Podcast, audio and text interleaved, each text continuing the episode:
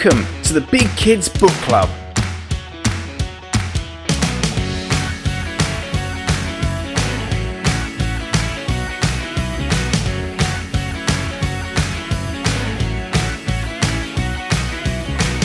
A podcast about all things fictional from middle grade to young adult. So sit back, relax, and enjoy the show. Hey, hey, hey, welcome back to another episode of the Big Kids Book Club. My name is Marcus and I'm your host. And joining me on the show today, we have international author and winner of the Newbery Honor Prize. It's Lauren Wolk. Welcome to the show. Thank you, Marcus. I'm delighted to be here. It is super exciting. I love it when we get to travel across the pond, as it were, to chat to more American authors. It's fantastic. And of course, a whole new market we're just getting to know and brand new faces we're getting to know. So, Lauren, this is our first time meeting. So let's get to know ourselves a little bit better and a little bit better for our listeners. Do you want to tell us a small story about how you got into writing, maybe some of your writing journey up to where you are now? Well, okay. Um, actually, even though I published a book for adults uh, way back when I was 30 years old, which was forever ago, I really feel like the beginning of my, you know, publishing career started with Wolf Hollow. And the inspiration for Wolf Hollow was my mother's stories about growing up on the family farm in Pennsylvania and my own time there. And so I could tell a thousand stories about the actual things that I experienced on the farm and that she told me about from her childhood, and the imaginary things that my character Annabelle experiences, and the mixture of the two, the fact and the fiction, which was such a pleasure for me to write my first book in the first person, and my first book, as it turns out, for young readers, which I did not know it would be. So it was a lot of firsts in Wolf Hollow, and um, the beginning of a spectacular time of my life, and a lot of opportunities like this one right now. Absolutely, and it really struck a chord among the sort of like not only the the readership itself, but obviously with those who sort of like review and champion books, because obviously it got the Newbery Honors Prize, a winner mm. of that in 2017. As a an author, especially a debut author, at least debut in in your child uh, career, how did that feel to suddenly like you know th- this book that has so much sort of tangible sort of connection to yourself, your mother, these stories, and then Annabelle's story coming from that and being received in such a way? I spent a good deal of time in shock. First, that I wrote this book, you know, after a long hiatus between my first book and this one. When I was raising children and I had a full time career, I was still writing, but I wasn't publishing. Um, my editor at Random House had retired. And so I was sort of having to start over. And I decided instead of worrying about getting published or anything else or making a living, I would just write a story that was dear to my heart. It was a tribute to things and people I loved and places I loved. And I put aside everything else. And so I wrote that book out of love and the love of writing and the love of everything else. So when I when it became very very quickly um, a success, I was I was not only shocked, I felt really guilty. I was like, wait a minute. what first of all what did i do to deserve this when i know so many people have written beautiful books who have not um, received quite as much acclaim or at the rewards that I was receiving. But also, uh, I did this for love. I did this for the love of the craft and the love of the people and the place. And so I wasn't sure I really deserved it. But winning the Newbery Honor opened a lot of doors. It made me kind of appreciate the part of my life I was living, which I was in my 50s and I'd spent decades writing. And my father at the time, who's not with us any longer, said, Will you quit feeling guilty about success? You have worked for your whole life for this and you should enjoy it. So I did. I started to enjoy it, um, but I still remained baffled by everything that was happening. I just couldn't believe. I could. I just. It was. It was just too hard to believe. You know, being a writer is not for the faint of heart you have to be prepared for a lot of rejection, a lot of ups and downs, a lot of feast and famine. And when you finally get to the feast part, it is really kind of hard not to be waiting for the other shoe to fall. So that's a fairly long answer to a short question, but it was a, it, and it continues to be even years later, a very confusing time. I often think I, I, I don't, I don't know that this is real. I think I'm going to wake up and it's all going to be a dream. Indeed, and I think the, the real reason that people sort of really connected was Annabelle just felt so human and it's such a characteristic nature in in her story where it's dealing with you know the small town setting of Wolf Hollow. I think that spoke to a lot of people. This sort of like very ruralized America, uh, and then obviously her ways of just trying to like connect with uh, her family, dealing with like Betty and Andy, uh, and obviously just the the pure human element of like engaging and bonding with Toby on that, that frontier level. I think yeah. people could just people just ebbed into that flow. I think uh, s- strong relationships in a book, strong emotional connections in a book are very important if you want to engage your audience emotionally. And so, because I was writing this from my heart, it was quite natural that it would feel oh, sort of like a, a love letter of sorts. And and, I, and I, Toby, a fictional character, I, I, fell in love with so deeply that when not, i don't want to spoil things for people who haven't read it, but there were times when, um, as I was writing, I was crying and you know robert frost said no tears in the writer no tears in the reader and i believe that's that's true so yeah thank you. I, I do believe the strength of that book and probably all of my books is uh, a combination of using sensory language and emotional language to reach an audience. Indeed. And you mentioned your other books there because off the back of Wolf Hollow, you've managed to publish a couple of other books. Echo Mountain and beyond the bright sea. Interesting, we were chatting earlier how the fact that you're based on Cape Cod and beyond the bright sea is very much linked to that sort of part of America mm-hmm. itself. Was that another one that you had very strong connections to when writing? Very, very, very. I always start a book with the place, with the setting, and I choose a setting I know really, really well. I made the mistake once of writing a book set in the desert, and I, I need to rewrite it somewhere else because I just I don't know the desert, but I do know the ocean, I do know the farmland, and I do know the mountains. So writing uh, Beyond the Bright Sea was another love letter to a place and the people who lived there. And um, in a time before I was born, but some things don't change much over the centuries, like the ocean and the mountains. They're pretty much the same as they were, despite everything we've done to them. So I, I, I, think that's a way into historical fiction too, to take the familiar and blend it with what I've learned through research. So yeah, Beyond the Bright Sea, very, very much um, a tribute to a place I love. Absolutely. And speaking of places you love, you've returned, returns to Wolf Hollow with the brand new book, My Own Lightning. Now, this is a, a sort of a weird one because when doing my research, I got a, a copy of the book sent to me, uh, and I realized that uh, it's been out in the US for a little bit longer, whereas it's just coming over here to the UK this mm-hmm. July. It's been out in the US since about March. Am I right? It came out in May. May, that was it. So you've already had some reception. Obviously, normally when I talk to authors, the book's just about to launch, it's just coming mm. out, but you've actually been able to have some reception to it. So I was wondering if you want to tell us a little bit about that reception. How's the feedback been? Because obviously, a sequel is the first one.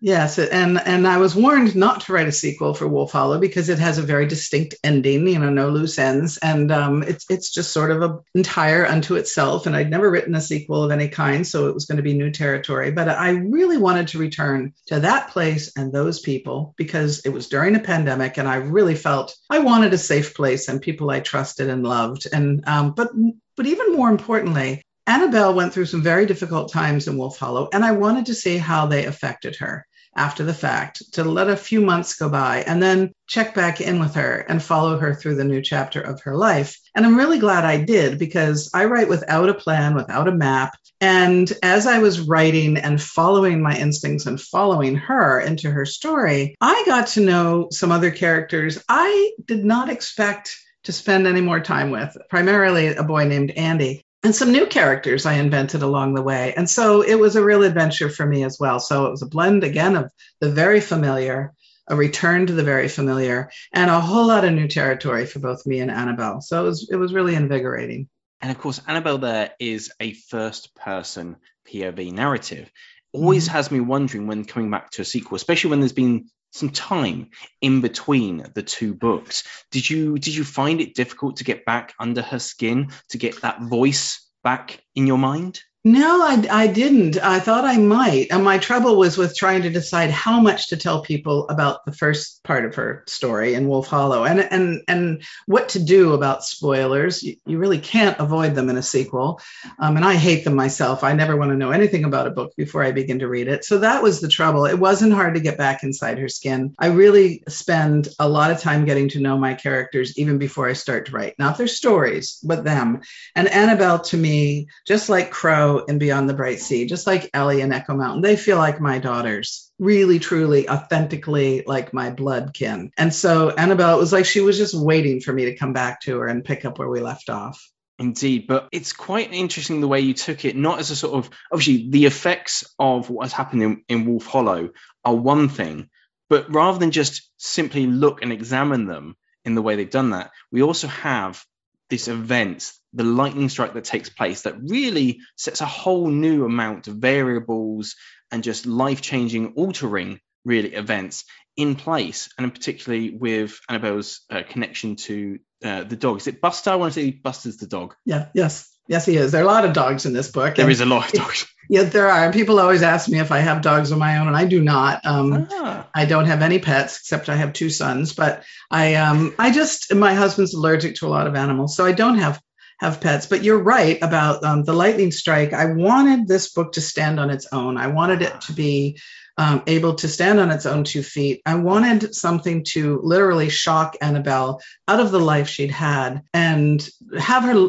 it, some, something had to happen to her so she'd look at her world in a new way and launch us on a new adventure. And I was going through the pandemic at the time and a lot of social and political turmoil, as we all were. And I was constantly being shocked and prodded by the incursions constantly of things happening in the larger world and I really, that crept into the book. I wanted her to have the same sort of external force that would trigger some sort of internal epiphanies. And um, turned out to be a lightning storm. Indeed, it sort of really sets the the tone as well. And it's one thing that a lot of people have always mentioned about your writing the the beauty within it, the poetry, the underlaying sort of narrative within the narrative, that the words themselves. I think you mentioned earlier how it's the emotion maybe that you're you're putting in. Imagine when this is knitting and that yarn is made of 100% pure emotion. Um, it's interesting that does it take a lot out of you to write in a way that is so emotionally charged? I know you said you you were crying at some points in Wolf yeah. Yeah, you know, you, no one's ever asked me that before, and and it's something that I've just learned recently about myself.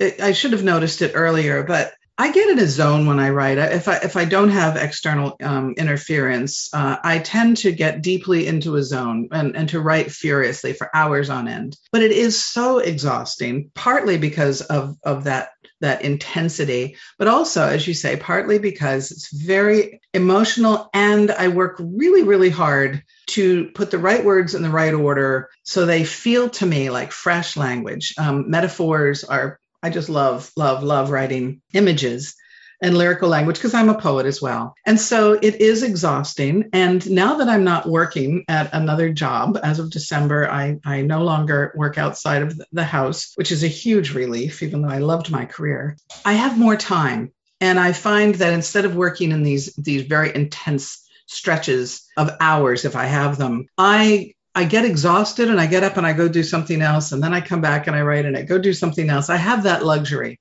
which I've never had in my entire life before. And it's changing how I write too. And but that's the way people are, life is, art is. It evolves. And so I'm evolving, my work is evolving. Having more time to um, deal with that exhaustion is, is really a gift.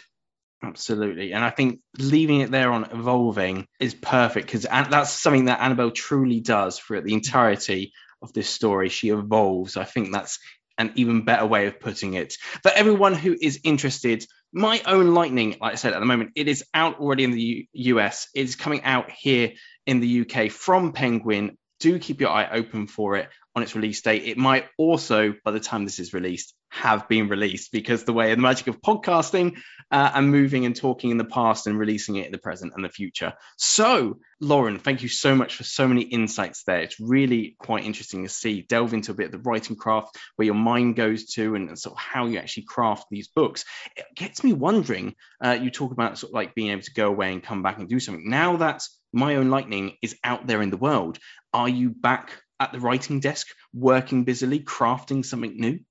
I am. I actually have two books. One I wrote during COVID, one I began during COVID. I say during COVID as if it's over and it isn't, but you know what I mean, during isolation.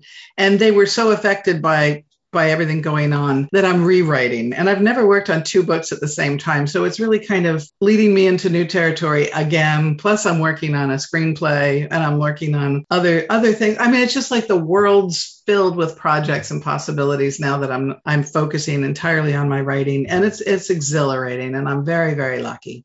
Oh, we're wishing you all the best for those then. So obviously we're possibly looking further, maybe next year or the year beyond for them if they're still in the, the crafting phase. Yes. Oh well, there you go. Well, in the meantime, we have my own lightning, and like I said, we have Wolf Hollow, Echo Mountain, and Beyond the Bright Sea, and of course, especially those books there. If you are in the UK market and you may never have heard of Lauren, slowly getting your way across uh, the Atlantic to us, there are plenty more books for you to enjoy. In the meantime, uh, Lauren, a massive thank you for everything today. But before we actually end the interview, I just wonder if you want to, in three words, can you summarize my own lightning for you for the lovely listeners, just to peek if they haven't had the interests peaked already? How what can we say to just peek it a bit more? Uh, journey of discovery. It's all about discovery. Absolutely. That's a beautiful one there. So, one more time, My Own Lightning is out in July here in the UK or out now if you're in the US from Penguin Random House. Lauren, this has been an absolutely fantastic time. It's so lovely to meet people from all over the world and chat to authors uh, wherever they are. I feel the same way, Marcus, and I really appreciate the opportunity to talk to you today and for all your listeners. It's been lovely to chat to you. I, I, don't want to completely let you disappear until you can let our lovely listeners know how they can find out more about you and your books. Is there some social media or a website they can go to? Sure, you can go to my website, laurenwolk.com. I'm on Facebook, I'm on Twitter, I'm on Instagram.